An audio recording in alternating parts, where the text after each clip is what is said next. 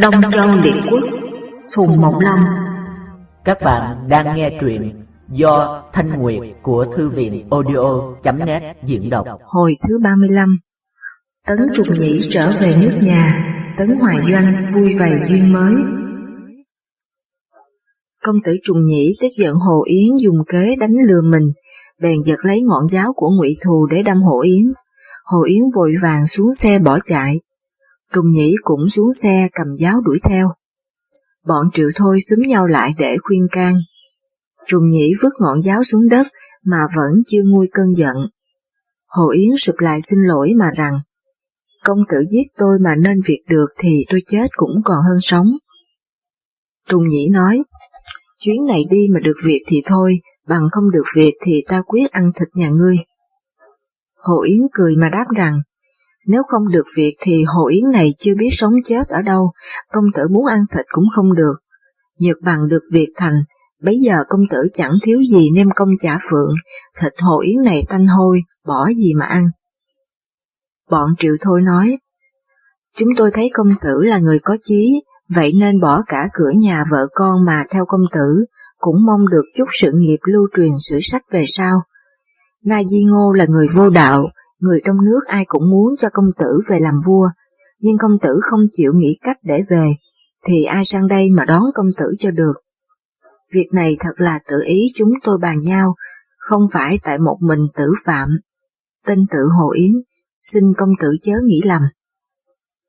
Ngụy Thù cũng nói to lên rằng, kẻ trượng phu nên lập chí để lưu truyền danh tiếng về sau, cớ sao lại cứ khư khư ham mê tình nhi nữ mà không nghĩ đến sự nghiệp to tát của mình. Trùng nhĩ dịu nét mặt lại mà đáp rằng, đã như vậy thì ta xin theo ý các ngươi. Hồ mau mang lương khô, giới tử thôi dân nước uống, trùng nhĩ cùng mọi người đều ăn. Bọn hồ thuốc đi cắt cỏ cho ngựa, rồi sửa soạn hành trang, thẳng đường tiến sang nước Tàu.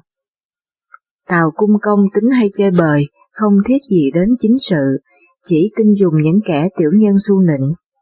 Bọn tiểu nhân ấy thấy những người theo hầu công tử trùng nhĩ đều là tay hào kiệt cả, nên đem lòng ghen ghét, không muốn cho ở lâu tại nước Tàu, liền bảo Tàu cung công chớ nên tiếp đãi. Quan đại phu là hy phụ cơ can rằng, nước Tàu ta cùng nước Tấn nguyên vẫn thân nhau, nay công tử trùng nhĩ gặp lúc cùng khổ mà qua nước ta thì ta nên tiếp đãi mới phải. Thảo Cung Công nói, Tàu là một nước nhỏ ở giữa các nước, những công tử các nước lại qua nhiều lắm, nếu ai ta cũng hậu đãi cả thì tốn kém vô cùng. Hy Phụ Cơ nói, công tử Trùng Nhĩ có tiếng là người hiền, vả lại mỗi mắt hai con ngươi, hai xương sườn dính liền nhau, ấy là một người có quý tướng, không nên coi như các vị công tử tầm thường khác. Tàu Cung Công nói, Trùng nhĩ mỗi mắt hai con ngươi thì ta đã biết rồi, còn xương sườn dính liền với nhau là thế nào? Hy phụ cơ nói, nghĩa là mấy cái xương sườn dính liền với nhau làm một, đó là tướng quý lắm. Tào Cung Công nói, ta không tin, vậy hãy để trùng nhĩ ở công quán, đợi khi nào hắn tắm ta sẽ đến xem sao. Nói xong liền sai người mời trùng nhĩ vào công quán, chỉ cung cấp cơm nước, không đặt tiệc, và cũng không làm lễ tiếp khách. Trùng nhĩ giận lắm không ăn, người hầu lại mời trùng nhĩ ra tắm. Trùng nhĩ nhân khi đi đường bụi bặm cũng muốn tắm rửa cho được sạch sẽ, mới cởi áo để đi ra tắm.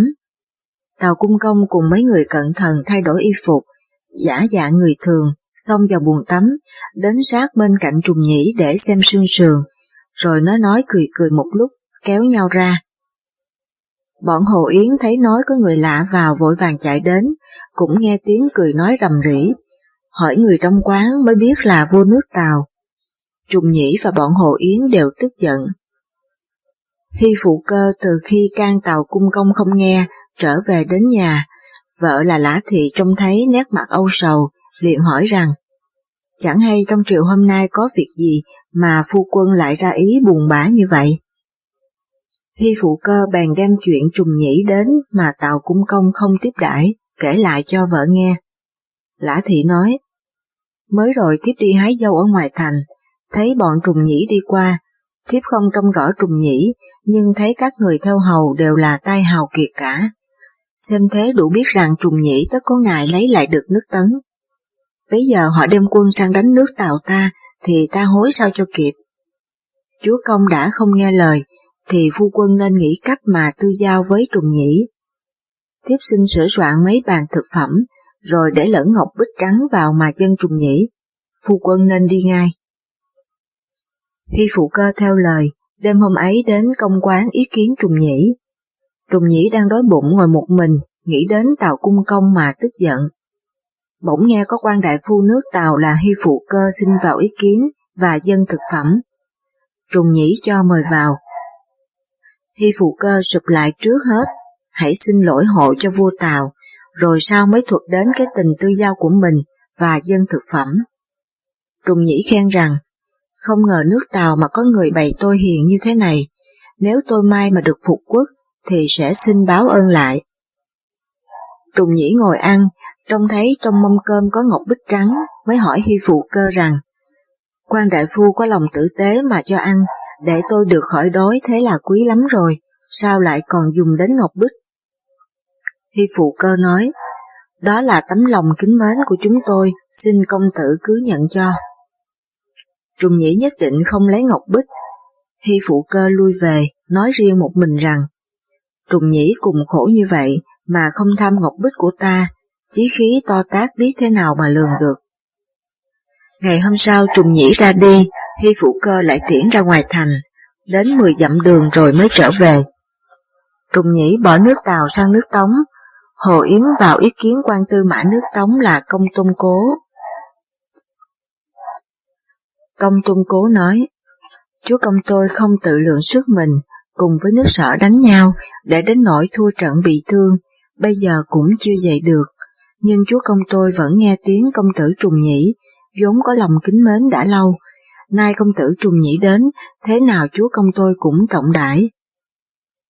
Công tung cố vào nói với Tống Tương Công, Tống Tương Công bây giờ đang căm tức nước sở, nghe nói trùng nhĩ đến, nghĩ thầm trong lòng rằng Tấn là một nước lớn, công tử trùng nhĩ lại là người hiền, mai sao tất trị nối nước sở. Mới có ý mừng rỡ, ngạc vì vết thương chưa khỏi không ra ngân tiếp được, liền sai công tung cố mời trùng nhĩ vào công quán, trọng đãi như là vua chư hầu. Ngày hôm sau trùng nhĩ cáo từ xin đi, công tôn cố lại phụng mệnh tống tương công ra mời ở lại, và hỏi riêng Hồ Yến rằng, khi công tử qua nước Tề thì Tề Hoàng Công tiếp đãi thế nào? Hồ Yến kể lại chuyện Tề Hoàng Công gả Khương Thị cho Trùng Nhĩ và tặng các đồ xe ngựa. Công tôn cố về tâu với Tống Tương Công. Tống Tương Công nói, công tử năm xưa đã lấy con gái nước Tống ta rồi, nay ta xin tặng các đồ xe ngựa. Trùng Nhĩ cảm tạ vô cùng. Ở lại mấy ngày nữa, Hồ Yến thấy bệnh của Tống Tương Công không có cơ khỏi được, liền đem việc phục quốc bàn riêng với công tung cố. Công tung cố nói, công tử nay đi đường nhọc muốn tạm nghỉ ở nước tôi, thì nước tôi dẫu nhỏ cũng có thể cung cấp được. Nhược bằng muốn nhờ binh lực nước tôi để lấy lại nước, thì nước tôi vừa mới bại trận xong, khó lòng giúp nổi, xin công tử đi cầu nước khác. Hồ Yến nói, Ngài bảo thực như thế là phải lắm, Nói xong Điền bảo Trùng Nhĩ, rồi thu xếp hành trang để đi. Tống Tương Công nghe nói Trùng Nhĩ đi, lại sai người đưa tặng lương thực và y phục. Trùng Nhĩ đi rồi, Tống Tương Công bệnh mỗi ngày một nặng, chẳng được bao lâu thì mất. Lúc gần mất, Tương Công bảo Thế tử Vương Thần rằng, ta không nghe lời tử ngư, công tử Mục Di, đến nỗi thua trận, nay con lên nối ngôi, việc gì cũng phải hỏi tử ngư mới được. Sở là một nước thù với ta, chớ cùng với sở giao hiếu, còn công tử trùng nhĩ khi về nước tấn, tất có cơ làm chủ các nước được, con nên giao hiếu với tấn, để giữ yên lấy nước nhà. Thế tử vương thần sụp lại, tống tương công mất, thế tử vương thần lên nối ngôi, tức là tống thành công. Trùng nhĩ bỏ nước tống đến nước trịnh, có người báo với trịnh văn công. Trịnh văn công bảo các quan rằng, Trùng nhĩ phản cha mà đi trốn, các nước không ai tiếp đãi cả, đi đến đâu đói khát đến đấy, đó là người bất hiếu, ta chớ nên trọng đãi. Quan Thượng Khanh là thúc thêm can rằng, Trùng nhĩ có ba điều trợ lực, thật là lòng trời muốn giúp, ta chớ nên coi thường. Trịnh Văn Công hỏi, thế nào gọi là ba điều trợ lực? Túc Thiêm nói, Trùng Nhĩ xưa nay vẫn có tiếng là người hiền, đó là một điều trợ lực. Từ khi đi trốn đến giờ, nước tấn không lúc nào được yên, có cái cơ hội phục quốc được, đó là hai điều trợ lực. Triệu Thôi Hồ Yến là những bậc hào kiệt đời bây giờ, đều theo giúp Trùng Nhĩ cả, đó là ba điều trợ lực. Trùng Nhĩ đã có ba điều ấy, Chúa Công nên trọng đãi mới được. Trịnh Văn Công nói, Trùng Nhĩ nay già rồi còn làm gì được. Túc Thiêm nói, nếu Chúa Công không trọng đãi Trùng Nhĩ thì nên giết đi, chớ để thù oán về sau. Trịnh Văn Công vừa cười vừa nói, nhà ngươi nói kỳ quá, đã bảo ta trọng đãi lại bảo ta giết đi, có ân gì mà trọng đãi, có quán gì mà giết đi kia chứ. Nói xong truyền đóng cửa thành không cho Trùng Nhĩ vào. Trùng Nhĩ thấy Trịnh Văn Công không nghênh tiếp, liền thẳng đường đi sang nước sở, dạo ý kiến sở thành vương. Sở thành vương cũng trọng như vua các nước chư hầu. Trùng Nhĩ khiêm nhượng không dám nhận lễ. Triệu thời đứng ở bên cạnh, bảo Trùng Nhĩ rằng, công tử trốn đi ở ngoài, hơn 10 năm nay, các nước nhỏ còn có ý khinh bỉ, huống chi là nước lớn. Nay nước sở lại trọng đãi như vậy, cũng là lòng trời xui khiến, xin chúa công cứ nhận. Trùng Nhĩ đành nhận lễ, sở thành vương tiếp đãi cung kính. Trùng Nhĩ ứng đối cũng rất lễ phép, hai người rất tương đắc. Trùng Nhĩ mới ở yên nước sở. Một hôm sở thành vương cùng Trùng Nhĩ đi săn ở Trầm Vân Mộng. Sở thành vương muốn khoe khoang võ nghệ, bắn luôn hai phát, trúng được một con hưu và một con thỏ. Các tướng đều sụp lại để chúc mừng. Bỗng có một con gấu chạy qua trước xe, sở thành vương trông thấy liền bảo Trùng Nhĩ rằng, sao công tử không bắn đi? Trùng Nhĩ tay rút mũi tên đặt vào dây cung, miệng lẩm nhẩm khấn rằng, nếu ta được về làm vua nước tấn, thì xin cho phát tên này trúng vào chân phải con gấu. Nói xong dương cung ra bắn, mũi tên trúng ngay vào chân phải con gấu. Sở thành vương phục tài trùng nhĩ khen rằng, công tử bắn giỏi lắm. Được một lúc, bỗng nghe tiếng quân sĩ quyên náo, sở thành vương bèn sai người ra hỏi, quân sĩ về báo rằng, có một con thú ở trong hang núi chạy ra, giống con gấu mà không phải gấu, mũi như mũi voi, đầu như đầu sư tử, chân như chân hổ, lông như lông sài, bờm như bờm lợn rừng, đuôi như đuôi trâu, mình to hơn mình ngựa, vằn nó đen trắng nham nhở. Gươm giáo cung tên cũng không giết chết nó được, nó ăn sắt như ăn bùn, dẫu những thỏi sắt bằng cái trục xe nó cũng nhai biến ra được. Nó lại nhanh nhẹn lắm, người ta không thể trị nổi, bởi thế nên quân sĩ sợ hãi mà quyên náo cả lên. Sở Thành Vương bảo Trùng Nhĩ rằng, công tử sinh trưởng ở Trung Quốc, tất biết tên giống thú ấy. Trùng Nhĩ ngoảnh lại nhìn Triệu Thôi. Triệu Thôi nói, giống thú ấy tên là con mạc, do kim khí ở trong đất mà sinh ra, đầu nhỏ chân thấp, hay ăn các thứ đồng và sắt.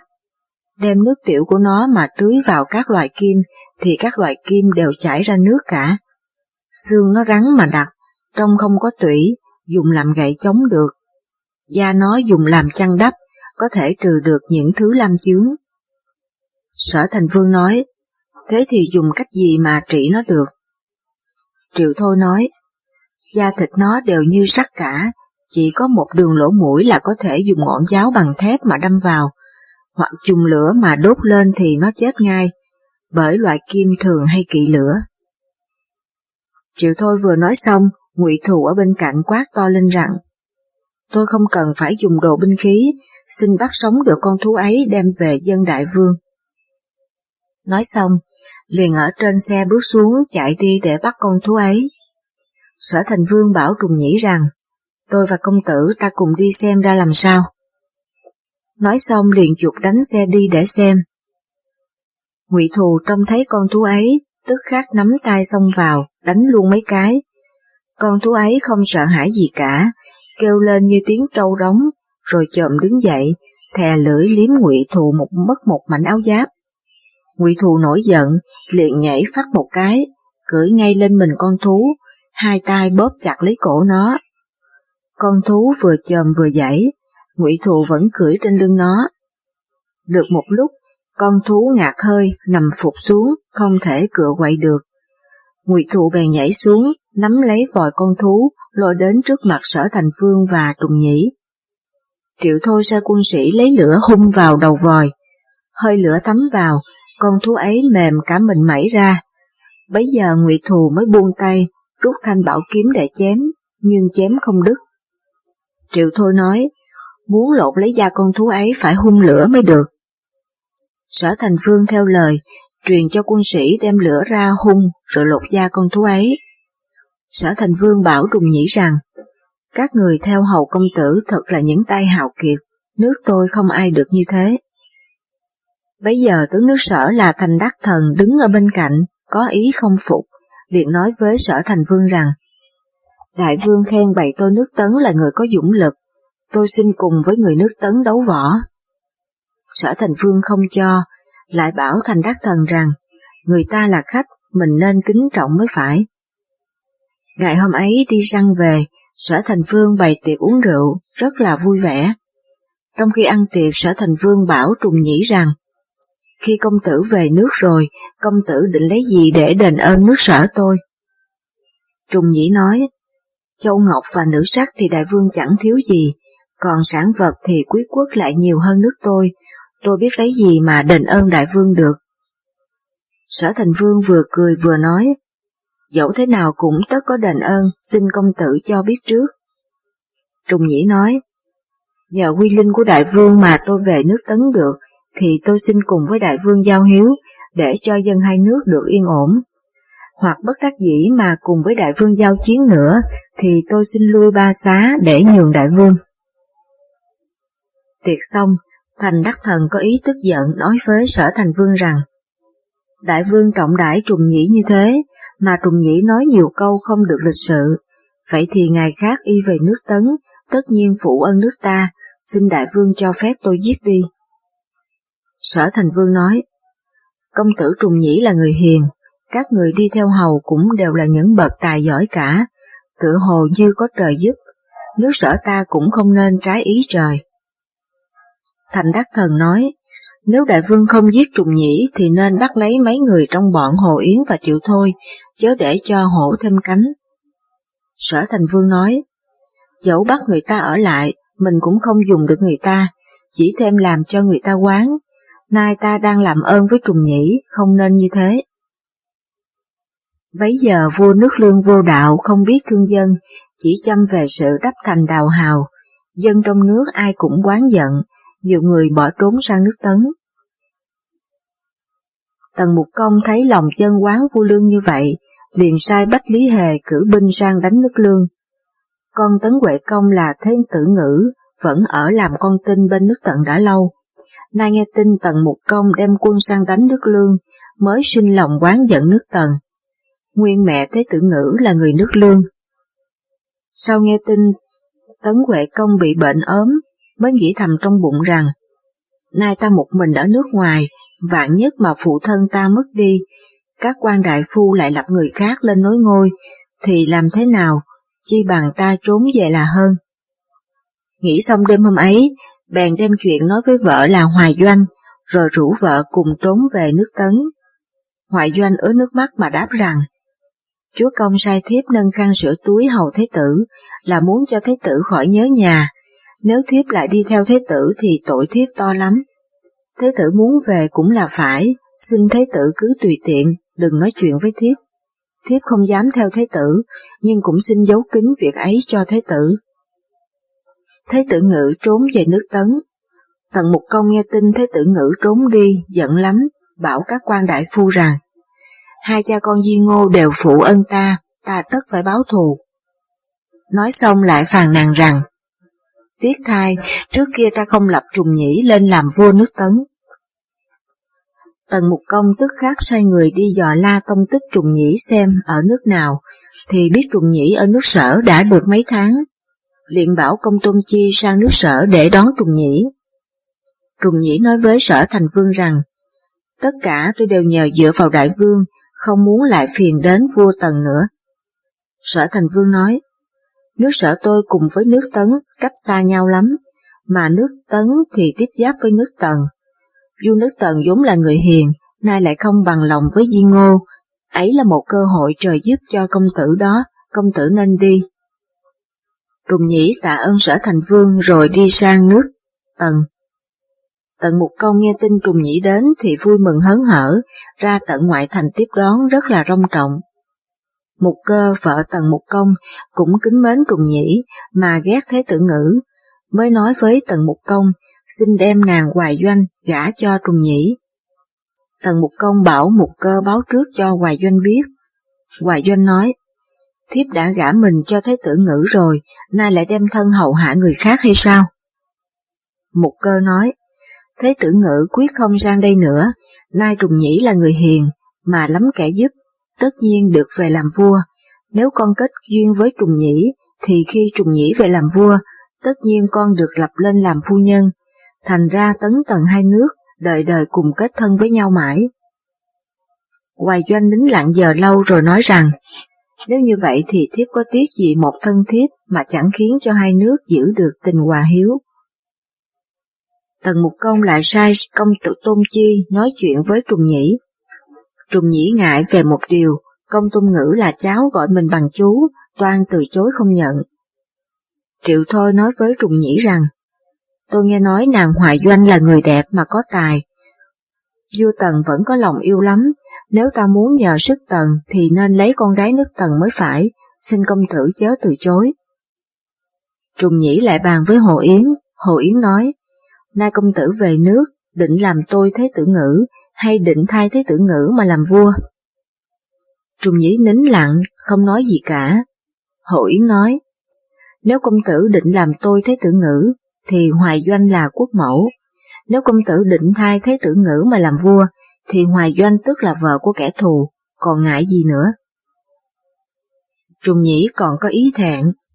Triệu Thôi nói, nước còn muốn lấy huống chi là vợ, muốn làm nên việc lớn mà còn giữ cái tiết nhỏ thì sao sẽ hối không kịp. Trùng Nhĩ nghe nói mới thuận kết duyên với nàng Hoài Doanh, Công Tôn Chi vào nói với Tần Mục Công, Tần Mục Công chọn ngày tốt, rồi cho làm lễ cưới. Hoài Doanh có nhan sắc hơn Khương Thị nước tề, Trùng Nhĩ mừng lắm quên hết những sự khó nhọc trong khi đi đường. Tần Mục Công vốn trọng công tử Trùng Nhĩ, lại thêm có tình thân thuộc, càng hậu đãi Trùng Nhĩ lắm.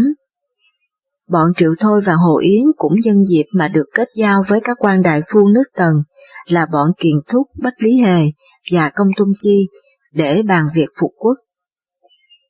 Thế tử ngữ từ khi ở nước Tần trốn về, vào ý kiến Tần Huệ Công.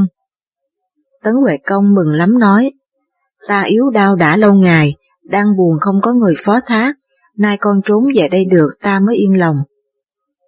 Tháng 9 năm ấy, Tấn Huệ Công đau nặng quá, mới gọi Lãi Chi Xanh và Khước Nhuế vào mà dặn rằng, hai người nên cố sức giữ gìn cho Thế tử ngữ, Hiện nay các vị công tử ta không lo ngại chi ai cả, chỉ nên đề phòng có trùng nhĩ mà thôi.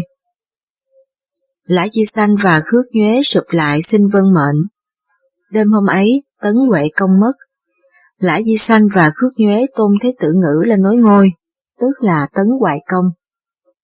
Tấn Hoài Công lo trùng nhĩ ở ngoài, tất có ngày sinh biến, mới hạ lệnh rằng, phạm những bầy tôi nước Tấn theo trùng nhĩ đi trốn, thì hạn trong bảy tháng, họ hàng ở nhà phải viết thư gọi về. Ai đúng hạn mà về thì tha không bắt tội, lại cho được phục chức cũ.